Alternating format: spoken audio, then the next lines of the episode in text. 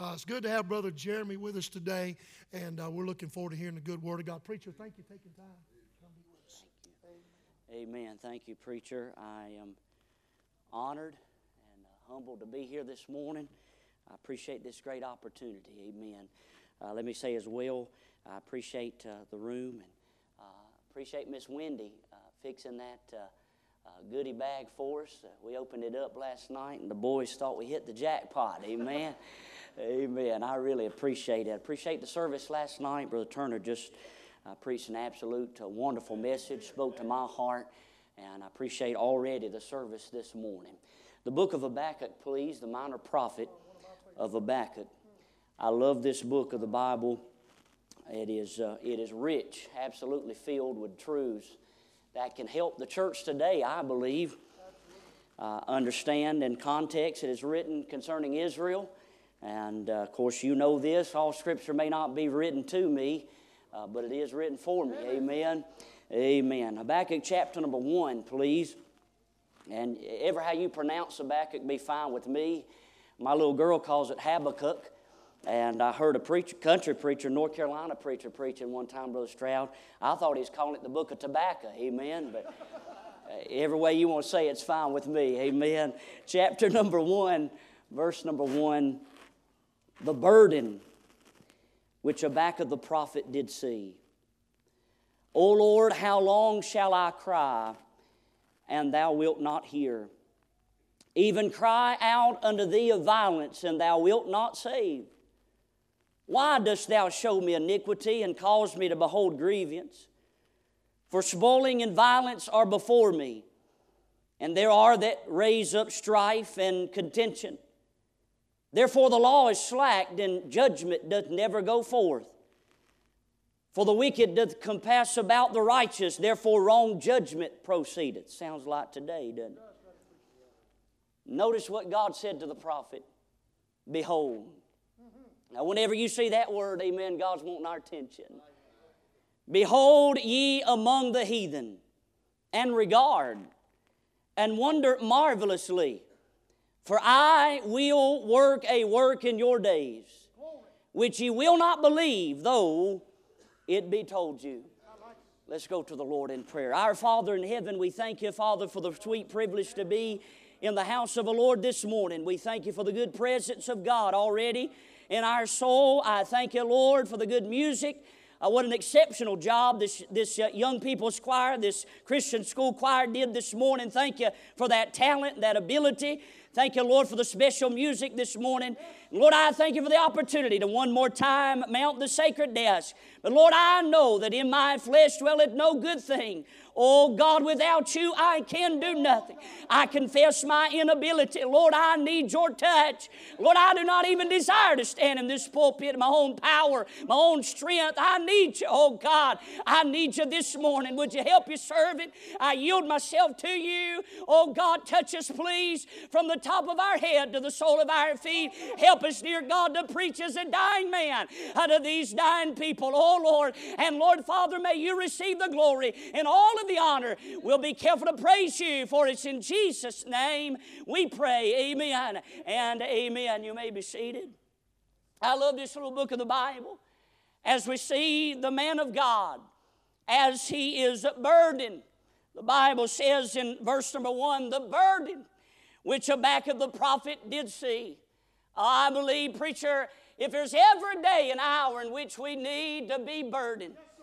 I was reading the other day uh, Leonard Ravenhill and how he spake of how the preachers, the pulpit, in this day and hour needs to be burdened down.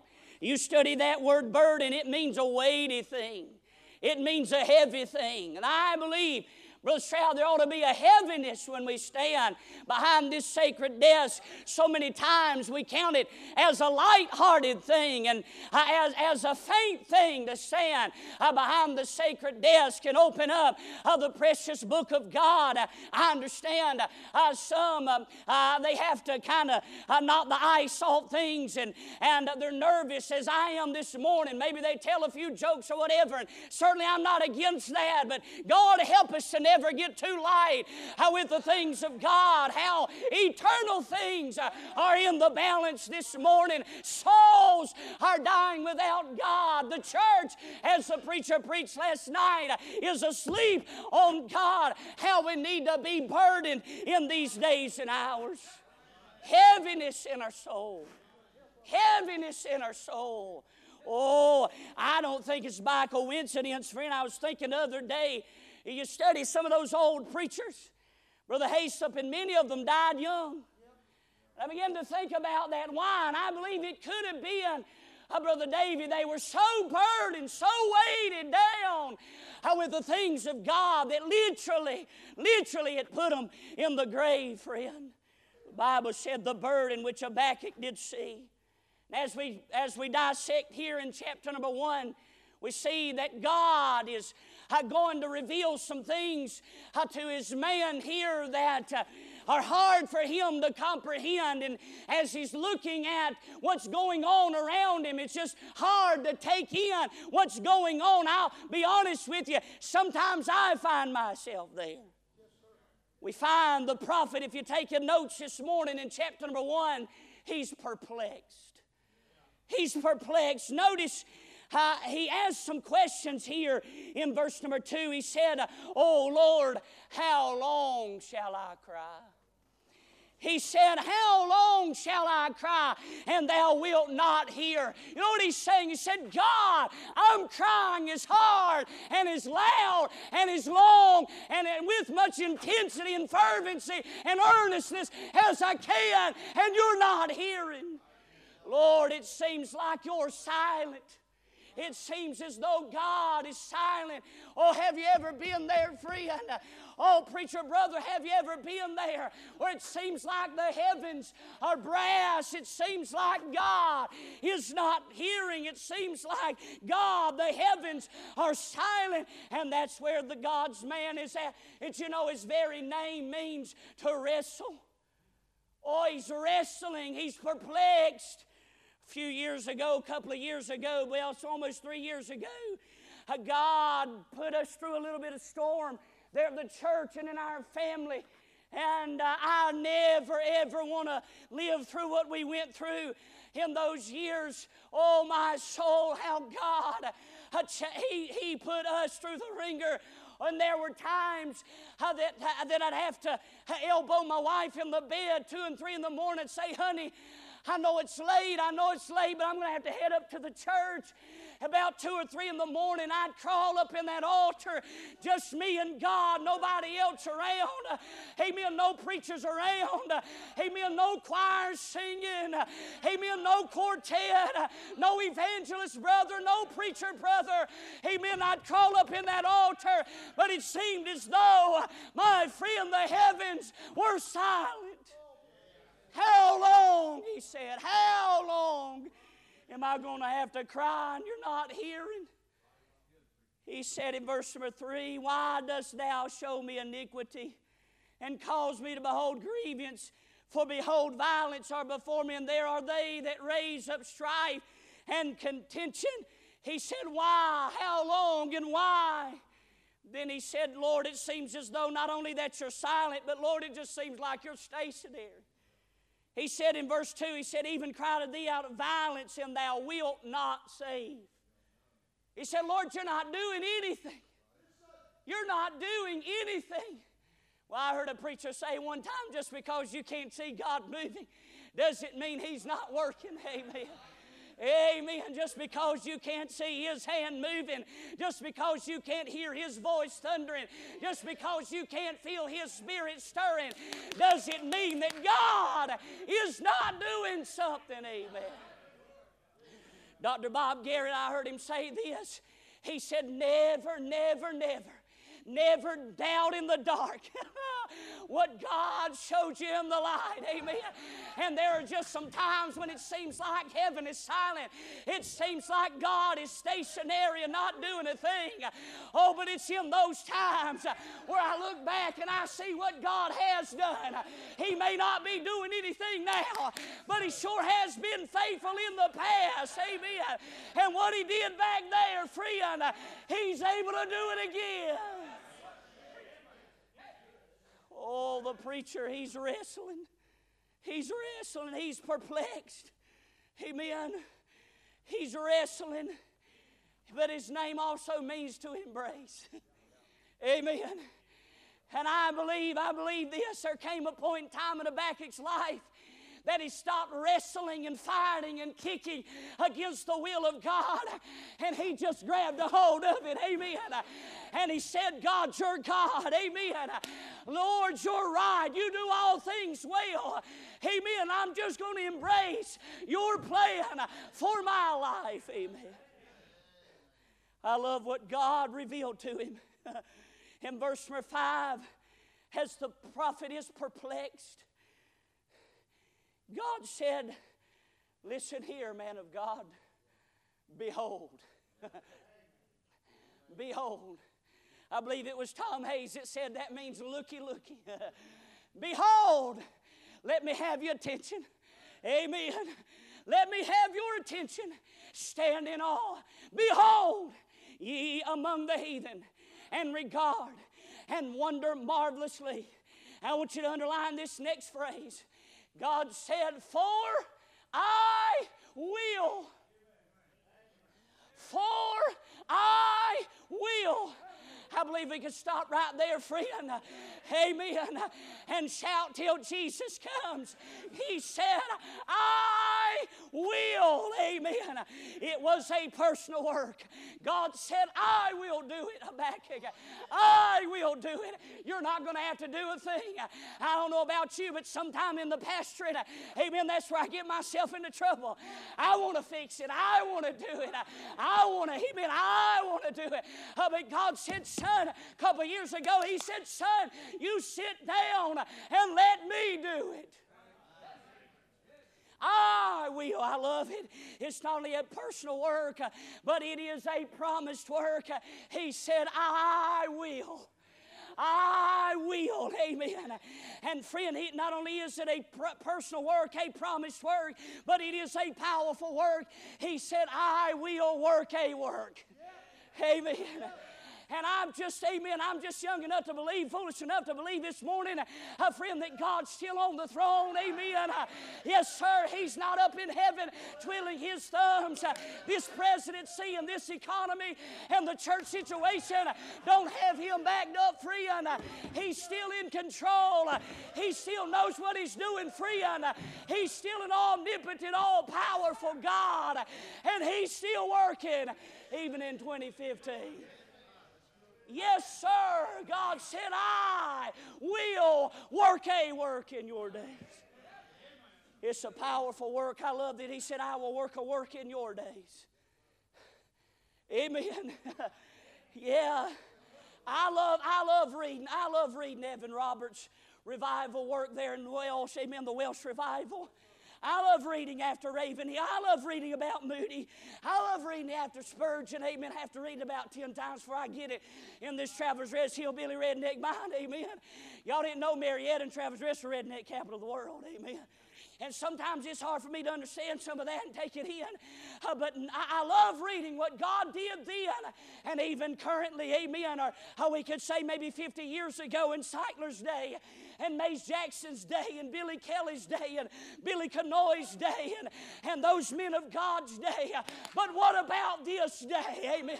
He said, I will work a work in your days. He said, It's going to be a work that will persuade you.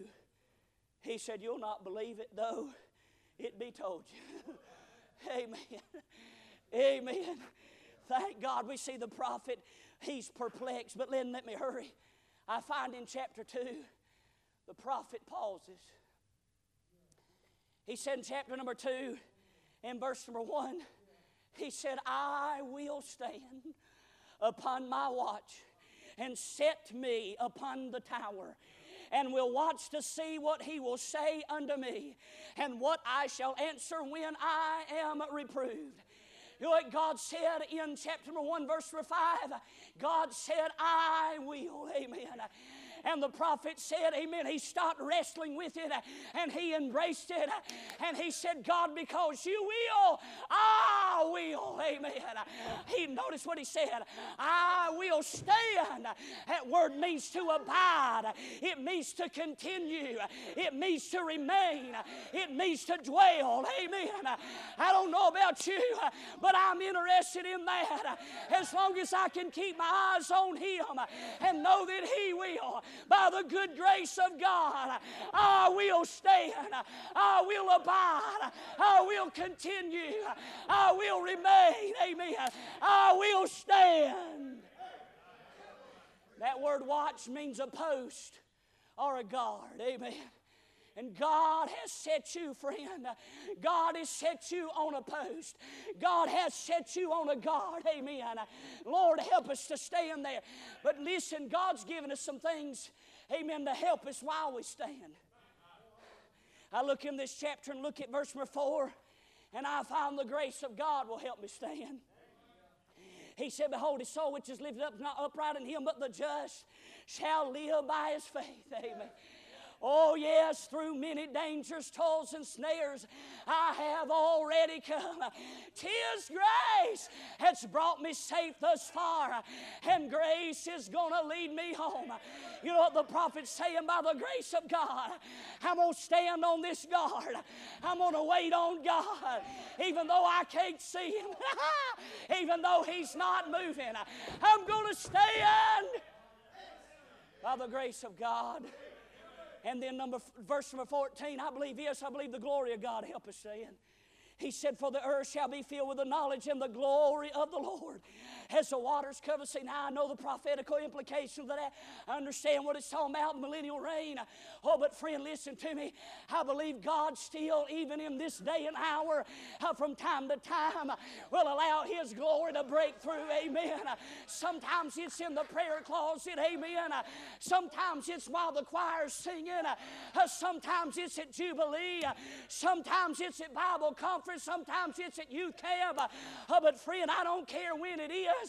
Oh, I'm just glad for the times that the glory of God shows up. Amen. And you're afraid to move. Amen. Because God's presence is real. Amen. Oh, yeah, there's been some times riding down the road, Brother Clark. Hey, Amen. If somebody, I'm sure those people beside me thought I was plumb crazy or drunk or something because God got in that truck with me. Amen. What was it? It was the glory of God. Oh, yeah. You can go in and, and please don't misunderstand me. I'm not one of these preachers that resigns every Monday. I've been where I'm at 12 years. God, I, I appreciate it. I say, man, Wednesday night I got up in the pulpit and God flooded my soul. Amen. To, to know that God put me where I'm at at age 21 years old and He's let me be there for these 12 years. Brother Mark, amen. If you knew where God brought me from, amen. Oh, I thank God for where He's put me. I'm not one of these preachers that resigns every, but you know what I'm talking about. Sometimes, sometimes, sometimes it gets heavy. Sometimes, uh, it just seems like God's through. Man, I thought a couple of years ago, I thought God was through with me, preacher. I thought. I thought it was going to be, amen. I thought I was just, just going to hang it up, maybe go sell cars or insurance, amen. Is that what preachers usually do when they quit preaching, amen. I thought I was done. But one service. one. You know what I'm talking about. Amen. Well, there for about that three, year, that three years ago, I'd get up in the pulpit, man, I'd preach as hard as I could, but God wasn't on it. Oh, but I remember when God got back on it. Amen. Woo! Hallelujah. Amen. You can tell a difference when the glory of God comes on it. Amen. Oh, thank God for His glory. then, verse number 20, I see His government. He said, But the Lord is in His holy temple. Let all the earth keep silence before him. You know what he's saying? God is sure. God is steadfast. He's on his throne, church. Amen. And Habakkuk said, God, since you will, by your grace, by your glory, by your government, I will. Prophet pauses in chapter 2, chapter 3. I see the prophet praying. Amen. He said in chapter 3, verse 1, a prayer of Habakkuk the prophet upon Shigionoth. Oh Lord, I've heard thy speech and was afraid. You know what God showed him? The Word of God. Amen. And he said, I heard it and I was afraid. God, get, God give that back to us. Amen. Amen. Well, I remember the first time I stood behind a little kind of little thing like this. Amen and, and, and, and, and preached my first message, 12 years old. Had a little nursing home. They didn't know what I was saying. Amen. Amen. They didn't know what I was saying. But Brother Marcus, I stood behind that lectern, my knees were beating together. Amen. Why? Because I knew I was handling the Word of God. Oh Lord, help us to hear His voice again and give that awesomeness in our soul again, that fear in our soul again. God gave him his word. He talked to him about his work. He said, Lord, revive your work. revive your work. Oh, Lord, may that be our prayer this morning, Lord, please. Revive your work. Revive your work. Stir your work. Rekindle your work. Fire up your work. Let your work burn again. Oh God, revive your work. He talked about his wrath. He said, Lord, in wrath, remember mercy. The prophet's praying. You know what God did? He showed up in his prayer closet. Verse 3 God came. Now, what he's doing is he's looking back at the past. He's going to see some things God did in the past, but I, I kind of highlighted a few words here. Verse 3 said, God came. Verse 6 said, He stood. Verse number 12 said, He marched.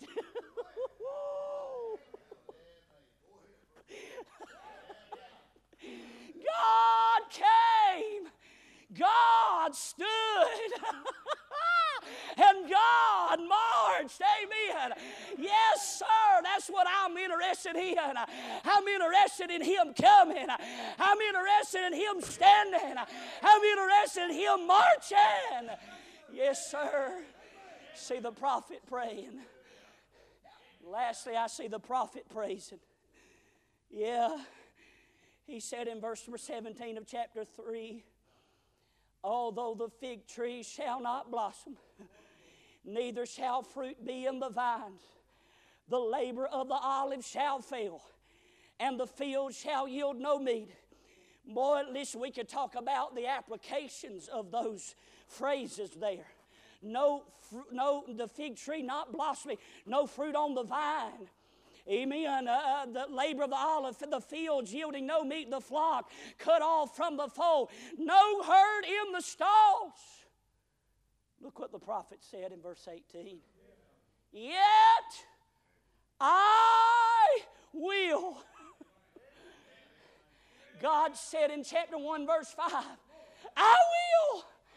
And the prophet said, Lord, if you will, I will.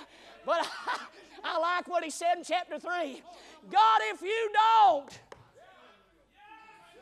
Lord, if you don't, if the fig tree don't blossom and there's no fruit on the vine and the olive fails and there's no herd in the stall, I will rejoice. I will joy in the God of my salvation.